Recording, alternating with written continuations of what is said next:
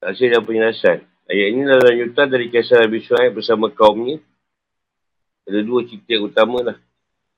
Nabi Syu'aib dengan pemimpin atau tokoh kaumnya. Kedua, penjelasan tentang kesudahan dari orang kafir. Jadi turun ke azab. Dan mereka semuanya mati. Jadi kebanyakan pemimpin atau tokoh yang beriman dan mentaati. Tak nak ikut apa yang Nabi Syu'aib beritahu atau perintahkan. Dan apa yang nyalaun Nabi Syu'aib. Dari ialah perintah untuk menyembah Allah. Menyempurnakan timbangan, larangan buat kerosakan di muka bumi. Dan peringatkan datangnya azab dengan mengatakan maka tunggulah. Dan Syu'aib kata kalau kau tak ikut kau tunggulah. Allah akan bagi. Akan bagi hukuman ni. Jadi para tokoh ni tadi bersumpah dan mengacau Nabi Syu'aib dan berikut dia yang beriman. Dia kata kalau kau tak suruh juga, tuan tak nak ikut. Dan dia kata dia akan keluarkan Syu'aib dan kaum dia ni tadi, yang ikut dia tu. Keluar. Dari kampung mereka. Sebab dia tak nak ikut agama yang merupakan warisan nenek moyang kami. Mereka tu tadilah. Yang zaman ni dua pilihan. Usaha dia kampung halaman atau dipaksa untuk kembali ke agama mereka. Masalah Nabi Syu'aib ni dia bukan pernah beragama tu. Maksudnya dia nak kembali. Dia bukan duduk agama nenek moyang. Memang dia dah awal. Awal dia tu agama Islam, agama Tauhid. Yang zaman ni diarahkan pada Nabi Syu'aib. Juga kepada pengikut dia. Nabi Syu'aib bertanya dengan nada pengingkaran dan keheranan. Apakah kalian akan melakukan itu? Masa kami untuk kembali ke agama kalian. Meskipun kami tidak menyukai kedua pilihan yang kalian tawarkan. Jadi kalian tak tahu, kata dia. Yang akidah kami sangat kuat. Kukuh. Setakat kau nak usir tu tak bergoyang pun, kata dia. Dia juga tak meletakkan cerita pada tanah air. Orang kan cerita tanah air kan tak nak keluar dari kampung. Dia tak ada masalah. Dan kami tidak akan menjadikan kami lebih mengutamakan tinggal di kampung kami daripada mencari redha Allah dengan mengesahkan, menyembah dan mengikut segala perintahnya. Dia dengan tegar Nabi Syu'aib kata atau mengumumkan tidak akan kembali kepada kekafiran. Kalau kembali, kata dia, agama ni agama yang salah, yang musyrik, yang membawa kepada kemusyrikan. Jadi kami telah mengadakan kebohongan yang besar terhadap Allah dengan menjadikan sekutu-sekutunya sebagai tandingan. Pada Allah yang menyelamatkan kami dari agama yang batil. Juga kami ke agama Tauhid dan mengikut jalan yang lurus. Sesuatu yang sangat mengherankan. Ucapan Nabi Syu'aib ini bermakna bahawa sangat tidak mungkin ikut surah mereka. Jangan harap kau nak ikut, kata dia. Tuan nak ikut kau. Masuk ayat. Ijna jana. Selamatkan sahabat kami. Jadi agama itu dengan masukkan dirinya di antara mereka. Di para pengikut.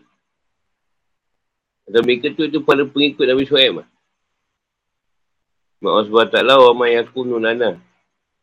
Anna'u dafiha. Maksudnya tak layak bagi kami untuk kembali ke agama kalian selama ni. Takkan ada seorang pun yang akan malingkan kami dari penjara ini. Dan kami sangat yakin pada jalan yang benar. Dan kalian pada jalan yang batil. Itu agama kekafiran dan kemusyrikan. Tetapi iman dan keyakinan kami kepada kerana Allah, maka kami menyerahkan semuanya kepada Allah.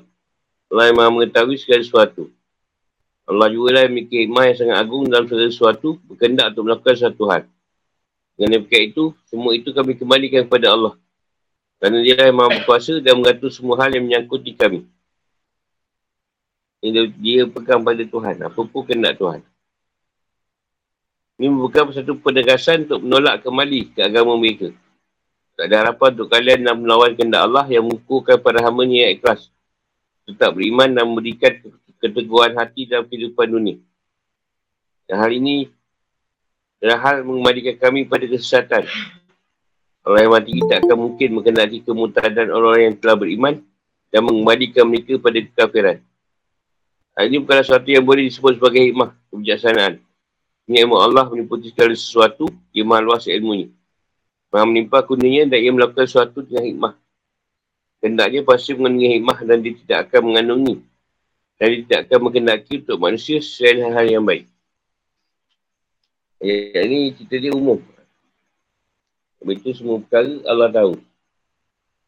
Baik yang dah terjadi maupun yang belum terjadi. Dia tahu keadaan hamba ni selalu berubah-ubah. Kalau tahu hati mereka selalu bolak-balik. Kadang-kadang keras, kadang lembut. Sakit yang sebenarnya sihat. Dan kembali pada kekafiran yang sebenarnya beriman. Kepada Allah lah kami bertawakal dalam segala urusan dengan menjalankan kewajipan kami. Untuk jaga syariat dan agamanya. Kami bertawakal kepadanya untuk meneguhkan keimanan kami. Berikan taufiknya agar iman kami selalu bertambah. Dan barang siapa bertawakal kepada Allah, saya Allah akan mencukupkan keperluannya. At-Talaq ayat 3. Di antara syarat tawakal yang benar adalah melaksanakan hukum syariat dan menjaga sunnah yang dituntut untuk dikerjakan dalam kehidupan. Seperti menjaga sesuatu yang menjadi sebab keberhasilan dan menyerahkan segala sesuatunya kepada Allah. Di satu kali, seorang Arab Badui bertanya kepada Nabi, apakah ia mesti mengikat untanya ataukah biarkannya lepas? Yang bertawakal pada Allah. Maknanya, lepaskan dulu, tawakal atau ikat dulu. Ikat atau biarkan. Kemudian bertawakal.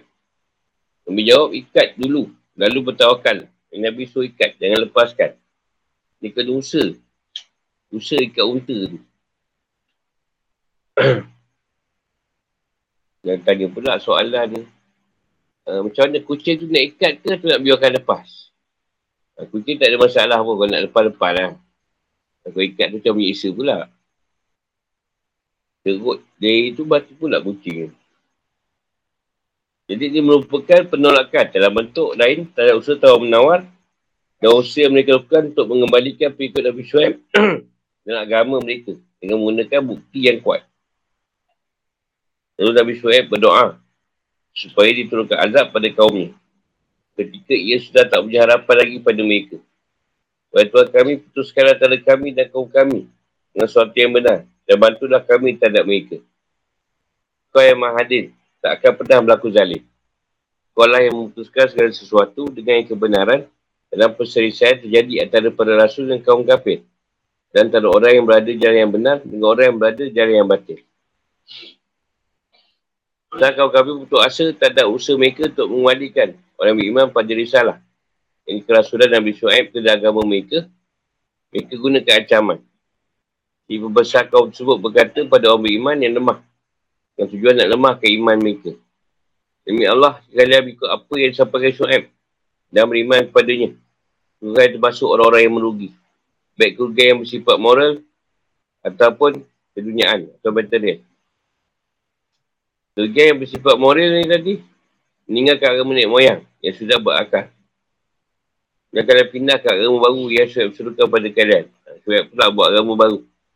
Yang itu agama betul. Sedangkan kalian pernah mengenal ni. Dan kalian belum yakin kebenarannya.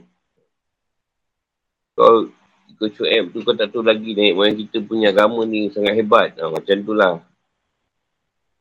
Memang kau tak yakin. Dari itu, kerugian bersifat material, iaitu harta kalian tidak akan bertambah dan kalian tidak akan mendapat keuntungan. Kalian mengurangi timbangan dan tak mengambil harta orang lain dengan mengikuti Syu'aib.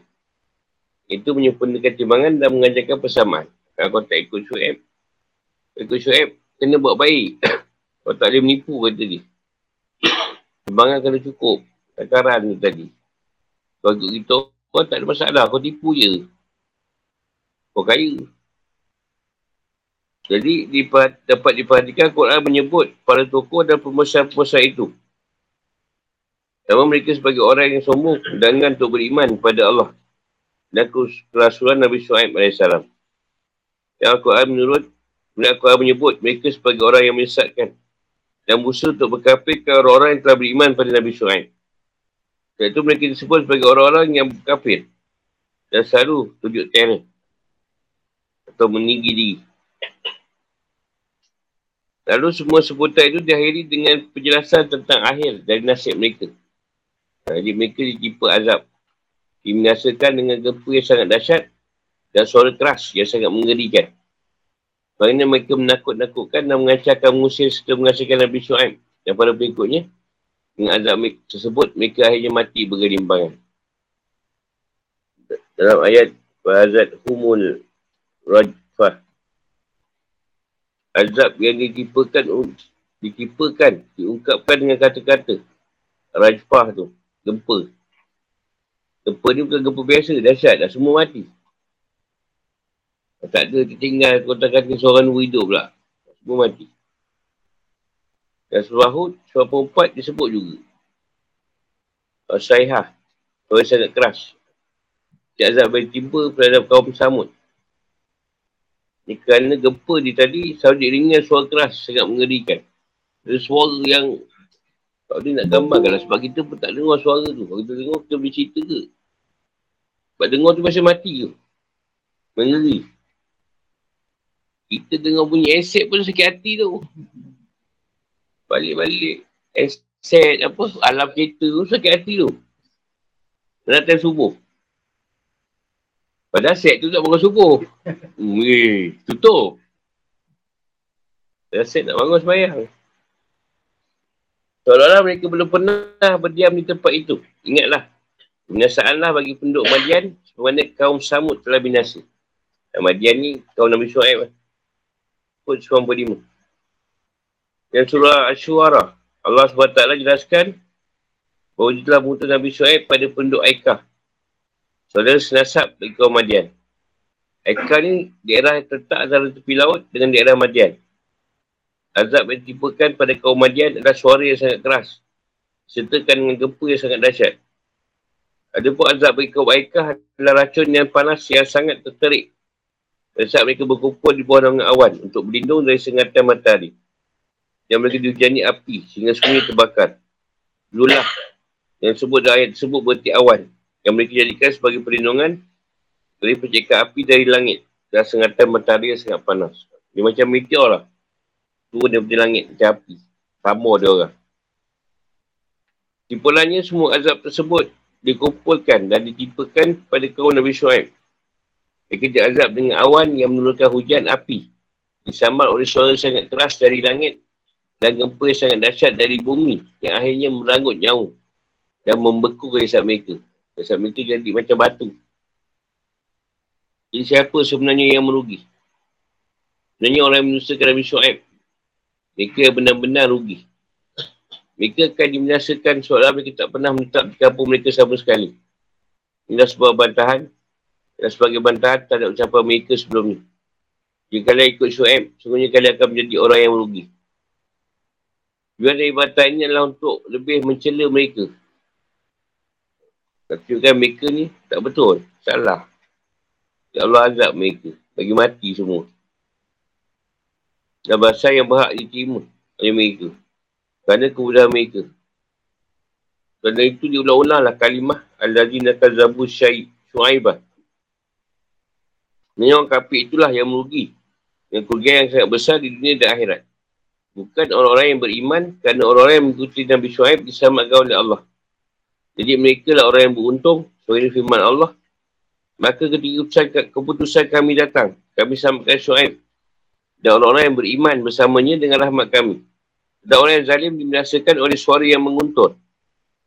Menguntur ni yang menggegau. Hingga mereka mati bergelimpangan di rumahnya. Hud 94. Inilah bukti yang sangat jelas bahawa akhir dari segala sesuatu akan berpihak pada orang yang bertakwa. Keuntungan yang hakiki untuk orang yang memakan makanan halal dan menghindari yang haram. Kehancuran, kebinasaan dan kerugian untuk orang kafir yang tenggelam dalam keharaman dan memakan harta orang lain dengan cara yang batil. Syu'aib berpaling dari mereka dan mereka dilipat azab, kebinasaan dan kehancuran. Lalu ia berkata dengan nada yang keras, wahai kaumku, telah aku sampaikan pada kalian isyarat Tuhanku. Aku telah menasihati kalian dan aku tidak akan merasa sedih terhadap kalian kerana kalian telah menusakan ajaran yang aku bawa kepada kalian. Dia juga berkata, bagaimana mungkin aku akan bersedih terhadap kaum yang kafir. Maksudnya bagaimana aku akan merasa sedih terhadap kaum yang mengingkari keesaan Allah dan mendustakan Rasul-Nya. Sungguh tak bolehlah disalahkan orang-orang yang telah memberi peringatan. Al-Kalbi berkata, Nabi Syu'aib pergi menjauh dari mereka kerana kaum seorang Nabi tidak akan diazab sehingga Nabi tersebut dikeluarkan dari tengah mereka. Dia nak bagi azab, Nabi Syu'aib kena keluar daripada mereka, buat mereka kena azab. Nabi Syu'aib ada, dia orang tak kena azab. Kalau tuan nak musnahkan kampung tu, kalau ada wali dia, dia keluar aja wali tu. Kampung tu kena lah. Kau tak payah nak kena. Fikir kehidupan atau hukum-hukum. Di antara reaksi yang timbul dari dakwah Nabi Syu'aib yang dijulukkan sebagai katib pada kaumnya untuk menyembah Allah semata-mata dan tidak memakan harta orang lain dengan cara yang batil. Mereka mengajukan pada dia dua pilihan yang sangat berbahaya, diusir dan diasingkan atau kembali ke agama mereka. Ini maksud dari perkataan mereka. Aulat ta'uduna filmil dakinah. Orang Arab biasa mengatakan tak ada inaya min bulan makruh. Aku mulai dapatkan kelakuan tidak baik dari si Polan. Maksudnya terjadi sesuatu tak baik kepadaku dari pihaknya. Ini artinya ungkapan mereka tidak berhenti sebelum menjadi Nabi. Saya berada dalam agama mereka kerana seorang Nabi berada dari kekafiran. Dan demikian ucapan mereka arahkan kepada Nabi Syu'aib adalah bentuk takrib. Ini mengumumkan sedikit terlalu banyak. Mereka bicara dengannya padahal maksudnya adalah kepada para pengikutnya. Mereka akan Nabi Syu'aib sama dengan mereka. Ketegasan dari mereka harus dibalas ketegasan yang sama. Dan demikian bahasa Nabi Syu'aib sangat tegas dan pasti. Jadi takkan buat apa yang sekali-sekali yang disuruh oleh kaum ni. Tetap berpegang pada Allah. Kelapan seperti ini muncul dari akal kenabian dan kerasulan. Antara watak ini adalah benar dan berucap dan bebas dari kebohongan. Kerana kembali ke agama mereka berarti membatalkan kenabian dan menghapuskan kerasulan. Syu'aib masukkan dirinya ke dalam bahasa kaumnya ketika ia berkata Al-Najanallahu minha. Maksud dia agama kekafiran itu meskipun Islam suci dan bersih dari hal itu. Hal ini sebagai bentuk taklif dalam ucapan. Mereka juga mengatakan dalam ucapan mereka, Aulah ta'uluna fi milatina. Dengan Asy'ariyah menjadikan firman Allah, Illa an yasha Allah sebagai dalil. Bahawa Allah boleh saja berkenaan kekafiran kerana pengertian kalimat ini adalah kecuali jika Allah berkenak untuk kembalikan kami ke agama kalian. Dan agama itu adalah agama kekafiran. Yang Allah ni boleh je nak bagi orang tu berubah balik jadi kafir. Kalau dia nak.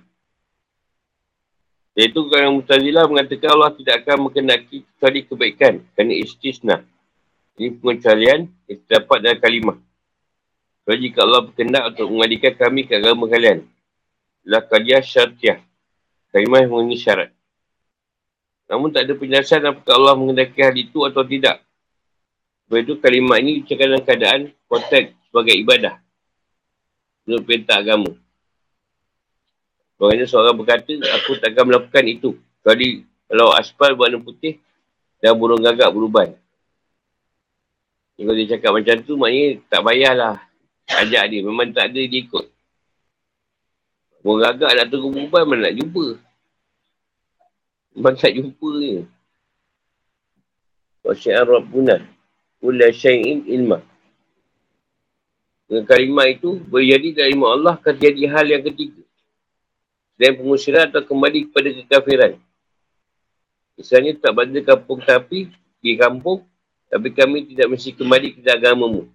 Ya Allah buat kalian tunduk di bawah perintah kami. Dan patuh pada kesan dan hukum kami. Di firman Allah ni, Wasi'an Rabbuna, kulla syai'in ilmah, menunjukkan bahawa Allah mengetahui sesuatu sejak azali. Bahawa perkara ni Allah tahu. Semua dah ilmu dia. Dulu ke sekarang ke, akan datang ke, sampai kiamat ke. Dia mengetahui sekali yang bersifat maklum yang tidak ada. Yang tak ada pun Allah tahu. Cara pasti Allah tahu apa yang ada dan tidak ada. Cuma Allah tawakallah. Juga maksud Nabi dan seluruh kaum mukmin mesti selalu jaga hubungan dengan Allah dan menyerahkan segala sesuatu secara sempurna kepadanya. Di ungkapan pada Allah kami bertawakal mengandungi makna al-ash. Artinya hanya kepada Allah semata kami bertawakal, bukan kepada yang lain. Sebab Allah Rabbana Ftah. Ini macam doa lah. Maknanya penyerahan segala keputusan pada Allah, doa hanya kepadanya dan mengadu juga kepadanya. Firman Allah wa anta khairul fatihin, maknanya pujian dan sanjungan terhadap Allah. Kalangan Asy'ariyah menjadikan firman Allah wa anta khairul fatihin jadikan dalil bahawa Allah yang menciptakan keimanan dan menjadi seorang hamba. Firman Allah tak ingin taba'tum Syu'aibah, tunjukkan bukan Nabi Syu'aib berhak. Dia berhak, dia azab. Azab dengan kebiasaan. Sebabkan dua perkara, iaitu kafir atau kesesatan yang menyesatkan orang lain atau meracuni fikiran mereka. Orang lain dulu beriman, diracun lagi, jangan beriman. Azab diterima tu lah suara yang sangat dahsyat atau gempa yang sangat dahsyat yang meluluh lantakkan semuanya. Serta suara guntur atau guruh yang menyaksikan yang datang bersama dengan gempa. Guntur tu guruh. Azab ni juga pada orang yang menusakan kasuran Nabi Syu'aib saja. Yang ikut dia tak kena. Bersamakan. Hal ini mengindikasikan tiga hal. Pertama, azab hanya terjadi kerana diciptakan oleh zat yang maha melakukan dan berkuasa untuk melakukan. Jika ada pengaruh dari bintang atau alam. Maknanya suatu perkara tadi berlaku bukan sebab faktor bintang atau perubahan alam. Tapi Allah yang menghendaki. Seandainya demikian, untuk azab tersebut juga akan menimpa pengikut Nabi Syu'aib. Nabi Syu'aib yang ikut selamat. Yang tak ikut, habis, dibinasakan. Kedua, zat yang maha melakukan dan berkuasa mengetahui segala sesuatu. Sampai hal-hal yang sangat detail, yang sangat mendalam. Sehingga dia boleh membezakan yang tak dan yang durhaka. Tiga, azab yang hanya mengenai sebagian orang, namun tak mengenai yang lain. Itulah merupakan mujizat yang terbesar pada Nabi Syu'aib AS. Jadi azab tu pula macam memata. Dia tahu mana yang tak ikut dengan mana yang ikut.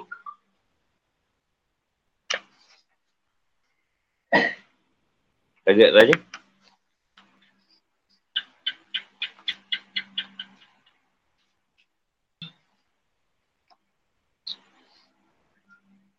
Sunnah ketentuan Allah dalam memberi kesempitan dan kelapangan sebelum membinasakan suatu kaum. Surah Ar-A'raf ayat 94-95. Bismillahirrahmanirrahim.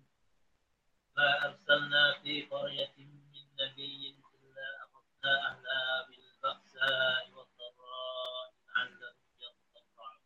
Fabadalna makana as-sayyi'ati bil hasanati hatta 'afaw wa qalu qad hassa aba'ana ضراء وسراء فأخذناهم بغتة وهم لا يشعرون. Dan kami tak mengutus seorang Nabi pun pada satu negeri, lalu penduduknya mendustakan Nabi itu. Dengan kami timpakan pada penduduknya kesempitan dan penderitaan, agar mereka tunduk dengan merendahkan diri. Dan kami ganti penderitaan itu dengan kesenangan, hingga keturunan dan harta mereka bertambah banyak. Lalu mereka berkata, sungguh, nenek kami telah merasakan penderitaan dan kesenangan. Maka kami timpakan kesesaan atas mereka dengan tiba-tiba, tanpa mereka sedari. Araf, nampak saya ini. Qaryah, sebuah kota yang menjadi tempat tinggal para pemimpin seperti ibu kota. Dia tempat berkumpulnya satu kaum yang berasal diutus pada mereka. Dari Rasulullah itu semua umat. Ini setiap kaum tertentu, Nabi tu ni. Dari tempat lain, dekat situ je dakwah. Surah tu menyeluruh. Min Nabi. Yang mereka dustakannya. Al-Hazna, kami seksa. Al-Habibak, Sa'i wa Darrah. Paksa ni berarti kesempitan dan kesusahan. Darrah ni, sesuatu yang menyakiti orang atau kehidupannya. Namun ada juga yang mengatakan sebaliknya dalam dua ungkapan ini. Allahum yad darra'un. Masa hina. Lalu mereka beriman. Kalimat Allahum tak mungkin dipahami sebagai sebuah keraguan dari Allah SWT. Kerana itu pengertiannya adalah Allah melakukan semua itu agar mereka tunduk. Maksud dari kata At-Tadarru, nampakkan ketundukan, ketidakberdayaan dan kepatuhan. Summa badalna, memberikan pada mereka makanan syai'ah, azab, alasanah, kekayaan dan kesihatan. Kata apa? Sehingga mereka berkembang dan bertambah banyak. Afan nabatu wassa'ru, kembangnya tumbuhan dan rambut. Waqalu, sebagai budi kafiran mereka terhadap nikmat. Kat masya'aba'ana adbara wal sarra, jangan merasakan, jadi itu adalah hal yang biasa terjadi dan bukan azab dari Allah SWT. Dan demikian jangan khawatir dan terus lakukan apa yang biasa kalian lakukan. Fa'aznahum baktata, kami timpakan azab kepada mereka secara tak terduga. Wahum la yash'urun, waktu datangnya azab. Sesuai ayat, Ustaz Allah jelaskan keadaan pada Nabi sama kaum mereka dan azab ditimpakan pada mereka. Jadi ayat ini Allah jelaskan kebinasaan dan kehancuran tidak terbatas hanya untuk masa para Nabi pada waktu itu saja. Tapi Allah juga timpakan pada yang lain. Dan Nabi Syu'aib je, Nabi lain bersama. Mana tak ikut dia azab. Allah juga menjelaskan sunnah ilahiyah, hukum-hukum Allah, berupa balasan dan ditimpakan pada orang-orang yang mendustakan kepada Nabi, iaitu dengan cara berasur-asur atau sedikit demi sedikit.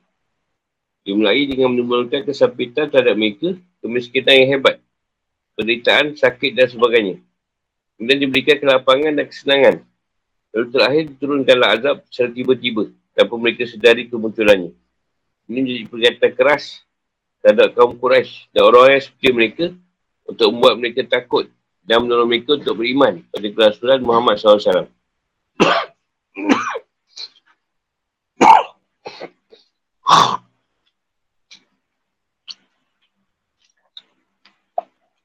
Tafsir dan penjelasan. Ya Allah beritahu sunnahnya yang selalu berlaku ketika menyiksa umat dan masa-masa yang sesat, baik zaman para Nabi maupun setelah mereka. Sunnah tersebut adalah peringatan dan pemberian tempoh terlebih dahulu. Allah beri tempoh, bukan sekali turun azab. Tempoh tu adalah lama, 20 tahun. Dan adanya keadaan yang seolah beri pesan untuk segera lakukan perubahan pada keadaan yang ada, dan pindah dari kekafiran dan kesesatan ke iman dan hidayah. Makna yang terkandung dalam sunnah ini adalah jika kami mengutus seorang Nabi pada suatu kaum, lalu mereka mendustakan Nabi tersebut, kami takkan segera mengazab mereka, tetapi beransur-ansur. Allah beri banyak peringatan. Lepas tu dia bagi sikit-sikit. Ekonomi tak berpiluk. Modal nak miskin. Lepas tu beri sakit. Sikit-sikit. Susah. Supaya mereka tu ikut. Atau berdoa pada Allah. Tundukkan hati dan mohon padanya untuk mengangkat semua azab yang mereka rasakan. Dan bagi mereka daripada susah jadi senang. Miskin jadi kaya. Sakit jadi sihat. Supaya mereka bersyukur pada apa yang Allah bagi. Namun saya mereka tidak bersyukurinya. Syai'at adalah sesuatu yang tidak disukai oleh yang merasakannya. Alasanah perkara yang disukai oleh nurani dan fikiran yang sihat. Sebagai banyak harta mereka dan sebagai pertambahan anak mereka dan sebuah kalimah misalnya, sesuatu itu semakin banyak. Terjadi kerana sebuah kesenangan. Sebab senang tadi, jadi sebab banyak keturunan. Waqalu kat masya'aba'ana ad-dara'i was-sarra, maksudnya kami uji mereka dengan kesusahan dan kesenangan supaya mereka tunduk dan kembali pada Allah. Namun semua itu tak berguna, bahkan tanpa belajar dari apa yang telah terjadi. Mereka berkata, kami telah merasakan kesusahan dan keperitaan. Kami juga rasakan kesenangan yang dialami oleh nenek moyang kami dahulu. Yang mereka tak faham sunnah Allah dan kebahagiaan dan kesetaraan yang diberikan pada manusia. Sikap ini beza sekali dengan sikap orang yang beriman, yang bersyukur pada Allah dalam kesenangan dan bersabar dalam kesusahan. Ini disebutkan dalam hadis riwayat Abu Hari dan Muslim. Sungguh menakjubkan seorang mukmin itu. Tak satu pun ketentuan yang ditetapkan oleh Allah untuknya dari baik baginya. Jika ia mendapat kesusahan, ia akan bersabar, dan itu baik baginya. Jika ia mendapat kesenangan, ia akan bersyukur, dan itu juga baik baginya. Jadi seorang mukmin selalu sedar terhadap semua yang diturunkan Allah kepadanya, baiklah berupa kesusahan maupun kesenangan. Ini terdapat sebuah hadis yang diriwayatkan oleh Muslim, At-Tirmizi, Ibnu Majah dan Ahmad. Seorang mukmin akan selalu mendapat cubaan sehingga ia suci dari dosa-dosanya. Sementara orang munafik ibarat kedai, ia tak tahu kenapa diikat oleh tuannya dan tak tahu pula kenapa dilepaskan. Seorang mukmin akan selalu diuji dengan cubaan sampai dia bersih. Selalulah banyak pencucian. Mengubah keadaan dari buruk menjadi baik sangat penting untuk boleh bebas dari pelbagai bencana. Allah SWT, sungguhnya Allah tidak akan mengubah dalam suatu kaum sebelum mereka sendiri mengubah keadaan diri mereka sendiri. Mereka mengubah keadaan diri mereka sendiri. Ar-Ra'd 11. Sementara itu nasib orang-orang yang tidak mahu mengambil pelajaran dari pelbagai peristiwa yang terjadi sepanjang zaman disebutkan Allah. Fa'aznahum baktata. Maksudnya akhir dari hidup mereka adalah kami siksa mereka dengan pelbagai azab secara tiba-tiba. Tak tahu pun azab nak datang bila. Supaya mereka menyesai diri dan membutuh asa. Cuma Allah, maka ketika mereka melupakan peringatan yang telah diberikan pada mereka, kami pun membuka semua pintu kesenangan untuk mereka, sehingga ketika mereka bergembira dengan apa yang telah diberikan pada mereka, kami siksa mereka secara tiba-tiba. Ketika itu mereka terdiam putus asa. Al-An'am 44. Hadis diriwayatkan oleh Ahmad dan Al-Bayhaqi dari Aisyah. Kematian mendadak adalah rahmat bagi seorang mukmin, tapi sisaan bagi seorang kafir. Orang mukmin dia memandang baik, kalau mati tiba-tiba tak ada masalah bagi dia. Jika orang kafir, masalah. Tak sempat buat apa dah mati. Jadi sebagai seorang manusia, baik mukmin maupun kafir, ambillah pelajaran dari apa yang terjadi pada orang lain. Saya beriman pada Allah tidak akan tertipu oleh masa. Sebagai penderitaan dan musibah akan menjadi penyucian, pembersihan dan pendidik bagi jiwanya. Sementara orang kafir bila ditimpa kesulitan atau kesusahan, dia berputus asa, dan bila mendapat kebaikan, dia akan sombong, takabur, serta buat zalim di muka bumi. Dan demikian akibat yang akan didapatkannya adalah kebinasaan. Ketika depan atau hukum. Penuh kasih dan memberikan waktu merupakan satu ciri khas dari sunnah Allah yang akan selalu berlaku terhadap makhluknya, agar makhluk mengambil pelajaran dari pelbagai peristiwa, meluruskanlah arah hidup dan meninggalkan segala kemaksiatan dan penyimpangan yang telah mereka lakukan. Cubaan terkadang berbentuk keburukan dan terkadang berbentuk kebaikan. Kami akan menguji kamu dengan keburukan dan kebaikan sebagai cubaan, dan kamu akan dikembalikan hanya pada kami. Al-Ambiya 35. Orang yang berakal akan menggunakan fikirannya dan selalu mengamati peristiwa masa lalu dan perubahan zaman di masa yang akan datang. Dia akan mendapatkan banyak pelajaran dari kehidupan ini. Dan kami uji mereka dengan nikmat yang baik-baik dan bencana yang buruk-buruk, agar mereka kembali pada kebenaran. Al-A'raf 168. Allah SWT la'allahum yaddarra'un. Dapat Muntazilah meletakkan Allah menghendaki dia suruh mukallaf atau hamba untuk beriman dan patuh. Sunnah mengatakan bahawa sungguhnya Allah telah mengatur penduduk sebuah negeri dengan sesuatu yang lebih dekat kepada keimanan. Allah SWT summa badalna makana syai'ati hasanah. Dan nikmat yang diberikan pada tubuh dan harta yang sebelumnya diberikan kesempitan dan penderitaan biasanya akan mendorong untuk tunduk dan banyak bersyukur. Tapi manusia tidak mahu ambil pelajaran, meskipun Allah uji mereka dengan kesulitan dan kesenangan. Mereka lupa dan tidak lalai di dalam perbuatan dosa, dan juga tak bersyukur. Dan aturan yang Allah berikan berupa kesenangan serta kesusahan dan rasa aman serta rasa takut tak bermanfaat pun bagi mereka. Bahkan mereka melihat hal itu sudah menjadi sesuatu yang biasa dari setiap generasi, setiap zaman. Bukan yang Allah tentukan, kata dia, tapi memang dah benda macam tu. berlaku. Ikut je. Kadang-kadang mereka mendapat kesusahan dan kesulitan. Dan kadang mereka mendapat kesenangan dan kemudahan. Allah tak menerima asal mereka kerana dia telah beri mereka waktu. Dan mereka tak juga tunduk dan memanfaatkan waktu yang telah diberikan. Allahu'alam.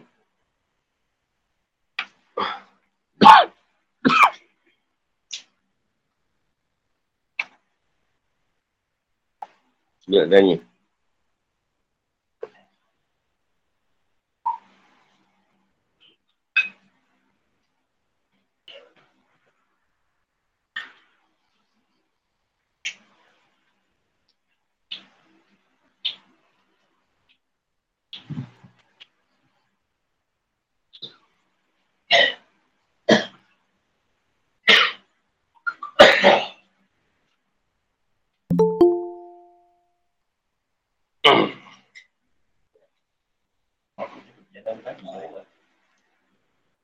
Dia tertipu melalui bahasa tu, banyaklah maksud dia. Salah satu tu macam-macam kata tu boleh lah, maknanya dengan tangguh lah nak beramal ke, nak berubah ke.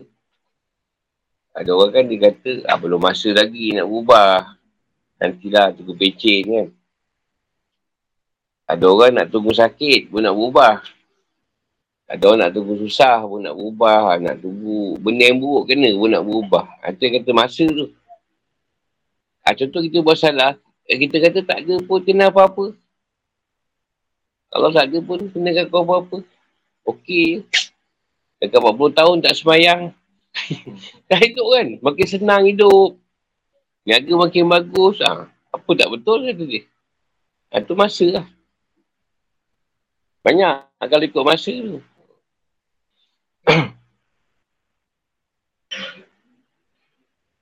Kita yang menangguh, kita nak buat. Tapi kehendak dia yang suruh kita tangguh. Itu lain. Kita try juga tak berjaya. Ini dia yang tangguh. Kehendak Allah tadi. Bukan kita yang tangguh sendiri. Yang seorang kan nak berubah. Tapi, contoh seorang tu nak sembahyang subuh tak dapat. Tapi dia usaha jugalah setiap hari, setiap jam ke, doa kan. Tak berjaya juga. Tapi dia tetap usahalah untuk dapat sembahyang subuh tu. Kalau waktu bagus. Tapi dia usaha tak ni. Tak ada berhenti usaha tu. Kalau dapat juga nanti. Lain-lain tu berkaitan, dah jahat alang-alang masa juga tu. Alang aku ni dah jahat, baik jahat terus. Alang dah rosak kan, baik rosak terus lah macam tu lah.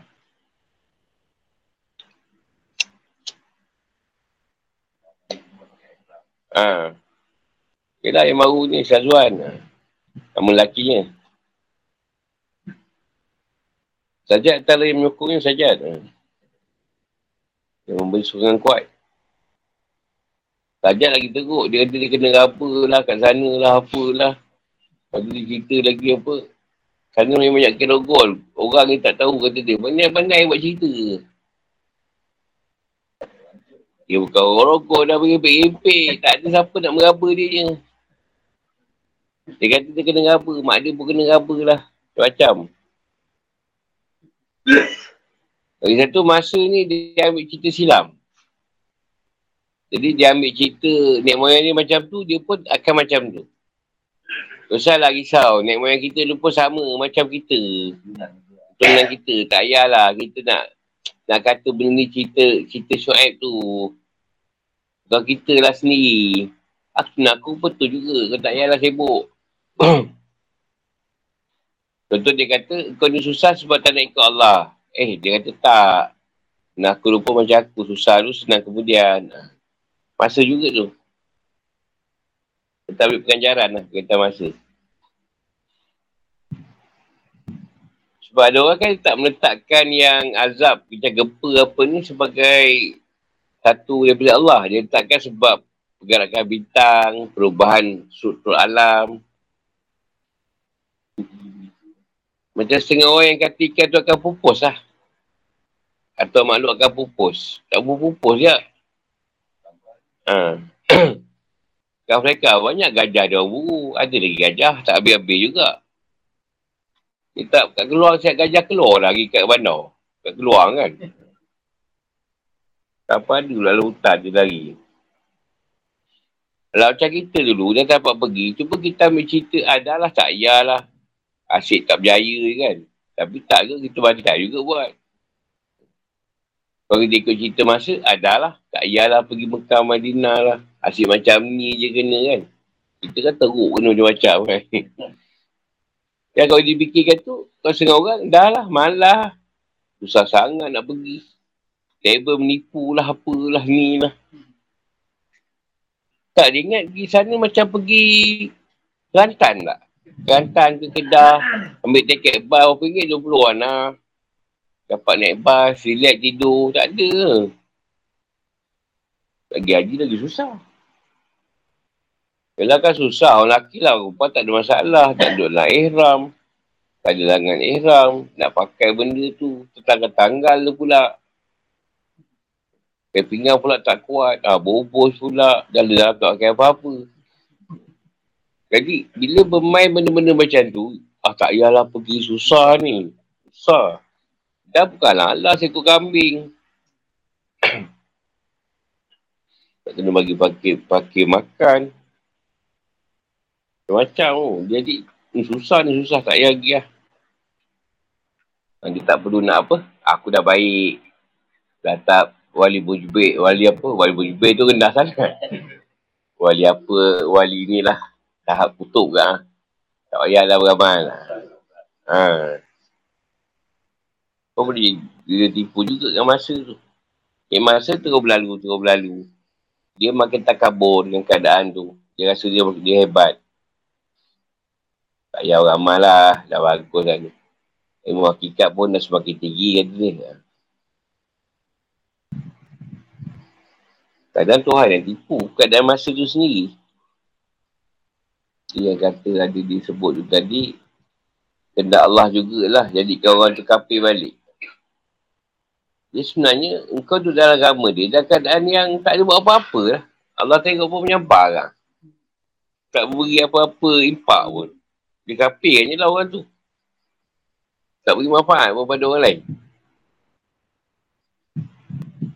Kalau kita buat satu orang, pergi camping lah, 10 orang.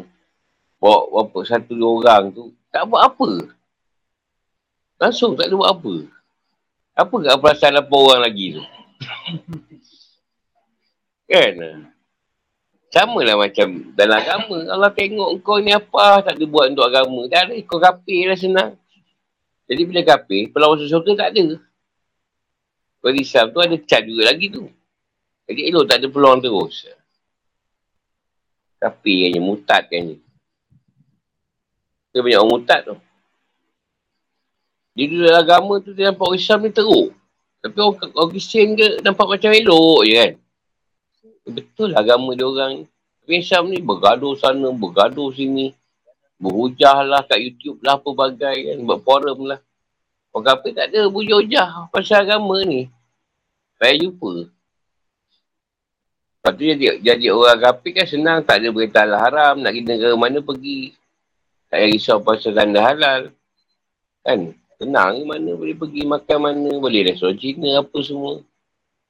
Kita ni tak boleh. Tak boleh. Kadang-kadang orang Islam ada pelari pun kita parah. Kalau makan. Cik berit. Cik perut lah apalah. Tak payahlah kita pakai kedai orang kafir. Jadi dulu kita jahat, kan kalau kata ni norm ke apa, kan macam senang je tak? Senang. Tapi sekarang cuba try. Agak senang ke macam dulu? Dalam dah berkocak tau. Kita kadang tak semayang pun berkocak. Kan? Berkocak. Dulu tak ada, tak semayang relax je. Try.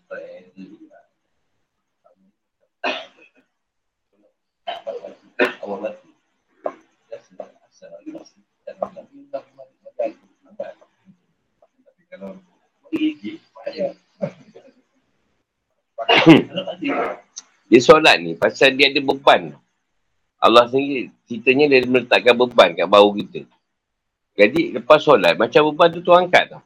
Itu sebab kalau kita solat, beban tu macam ringan. Bila kita lambat, dia macam dia bawa lagi. Makin dekat, makin berat tu. Beban ni. Dia kata bila solat, beban dia angkat.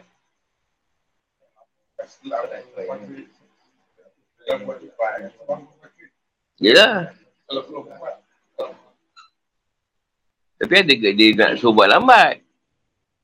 Sibuk orangnya lah kita. Sibuk orangnya lah. Tapi tak ada masalah ketika tu. Sebab dia yang suruh. Tapi kalau dia tak suruh, berat. Ada masa dia sibuk je. Kita buat ujung-ujung. Tak ada masalah pun. Okey je. Sebab dia suruh. Sebab ada orang dia suruh segerakan.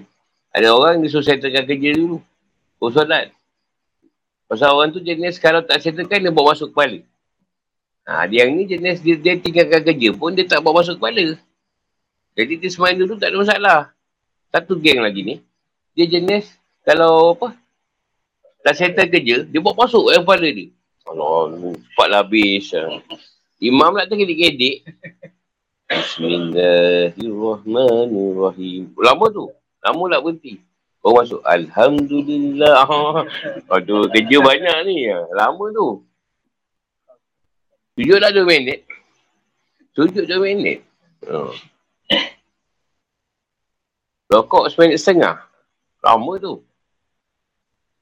Tengah-tengah baca surah pula, imam pula lupa.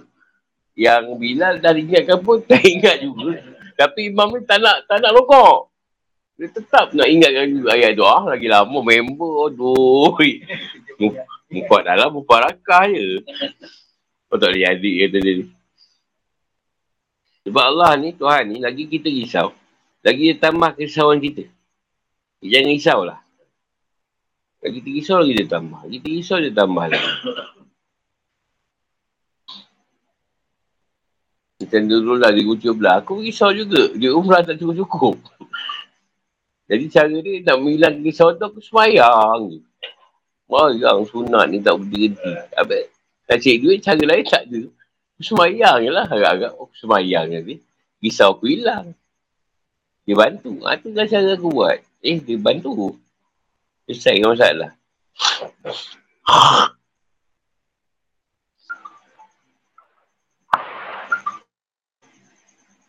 Jadi kau dah rasa dah risau tu dah tak ada jalan. Kau solat je lah. Solat sunat je sampai kau hilang risau. Kau tak hilang tu semayang lagi. Sebab kita tak tahu tu kat mana dia nak tu. Bantai lah mana yang kita rasa okey. Yang rasanya tu je kita boleh buat. Buat je lah. Takkan nak merompak pula. Dah nak jumlah merompak pula tu. Tak kena betul je. Cuma Tuhan ni, pertolongan dia ni datangnya ketika dia tanduk. Kuartir paling ngeri tu lah batu-batu sampai. Waktu yang tertenang tak ada. Tak payah hujung sekali. 1 minit tu. Datang ketika senang-senang je. Tak lain. Okay, 2 hari ni rasa tak sedap tu. Semalam lah. Tapi tak boleh hilang tak sedap.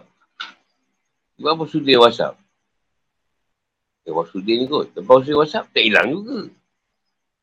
Dapat tu hantang tadi ni, baru hilang. Orang kita hantang. Hantang nak ni. Nak dilanda geruh. Baru hilang rasa. Orang dia. Orang mikir macam mana dia kena lenyek dengan badan yang dia buat sendiri. Tu yang tunggu dia boleh cakap pun dia. Baru tahu. Ikan satu miracle juga tu. Sebab cuba mikir, bawa kereta, tiba-tiba kita lenyap kereta tu yang kita bawa. Susah juga tu. Tiba nak tunjukkan diri bawa kereta tu kan. Sebab kita lenyap kereta tu payah juga.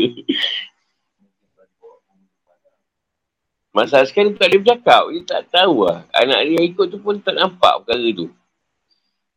Yang tu senang fikir kerja Tuhan lah. Lagi dipikirkan tak selesai. Kalau sama sendiri pula kita yang gaduh. Dia patah rusuk depan belakang. Jadi saya dengar juga nak cara batin lah. Dia macam ada rusuk belakang tu terkena paru-paru.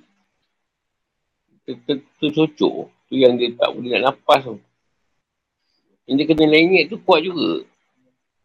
Rusuk patah. Lagi tanya. Ada 2 minit lagi. Sebab tu jangan selesa sangat. Selesa ni, ujian datang ketika kita rasa macam aman, sentosa. Ah, ketika tu datang ujian. Jangan rasa aman sangat. Jangan rasa aman. Tu bukanlah kau wara, kulu gili. Bukan macam tu. Dalam tu. Ada zikir jangan berhenti dalam zikir. Tu je dia.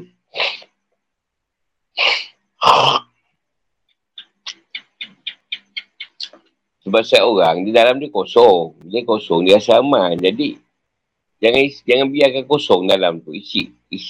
Inti kan. Ada zikir, sel ke bulan tu bawa lah. Jadi, dia terisi.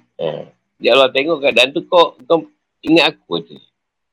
Sebab orang aman, tak ingat dia. Ketika tak ingat tu, dia datang. Lalai kan. Larau dia bagian. Kita ambil contoh tak merawat lah. Bila tak merawat, nak start balik ubat, ya Allah, malah nak mampu Ya, kau dah lama tak ubat, nak ubat balik. Aduh, rasa nak bersara je. Sebab kita nak kuat gerakkan diri tu susah. Malas. Dia terpaksa ubat je. Jadi dia tak ada rasa malas tu. Lepas tu right. Dari kontak tu tiba membuat orang balik. Rasa macam pasir juga lah. Nak starting tu. Slow. Macam kita pergi umrah. Nak apa-apa balik kat sini susah tau. Kat sana dah ni macam bercuti kan. Semayang je. Balik sini nak start balik macam biasa tu. Ya Allah.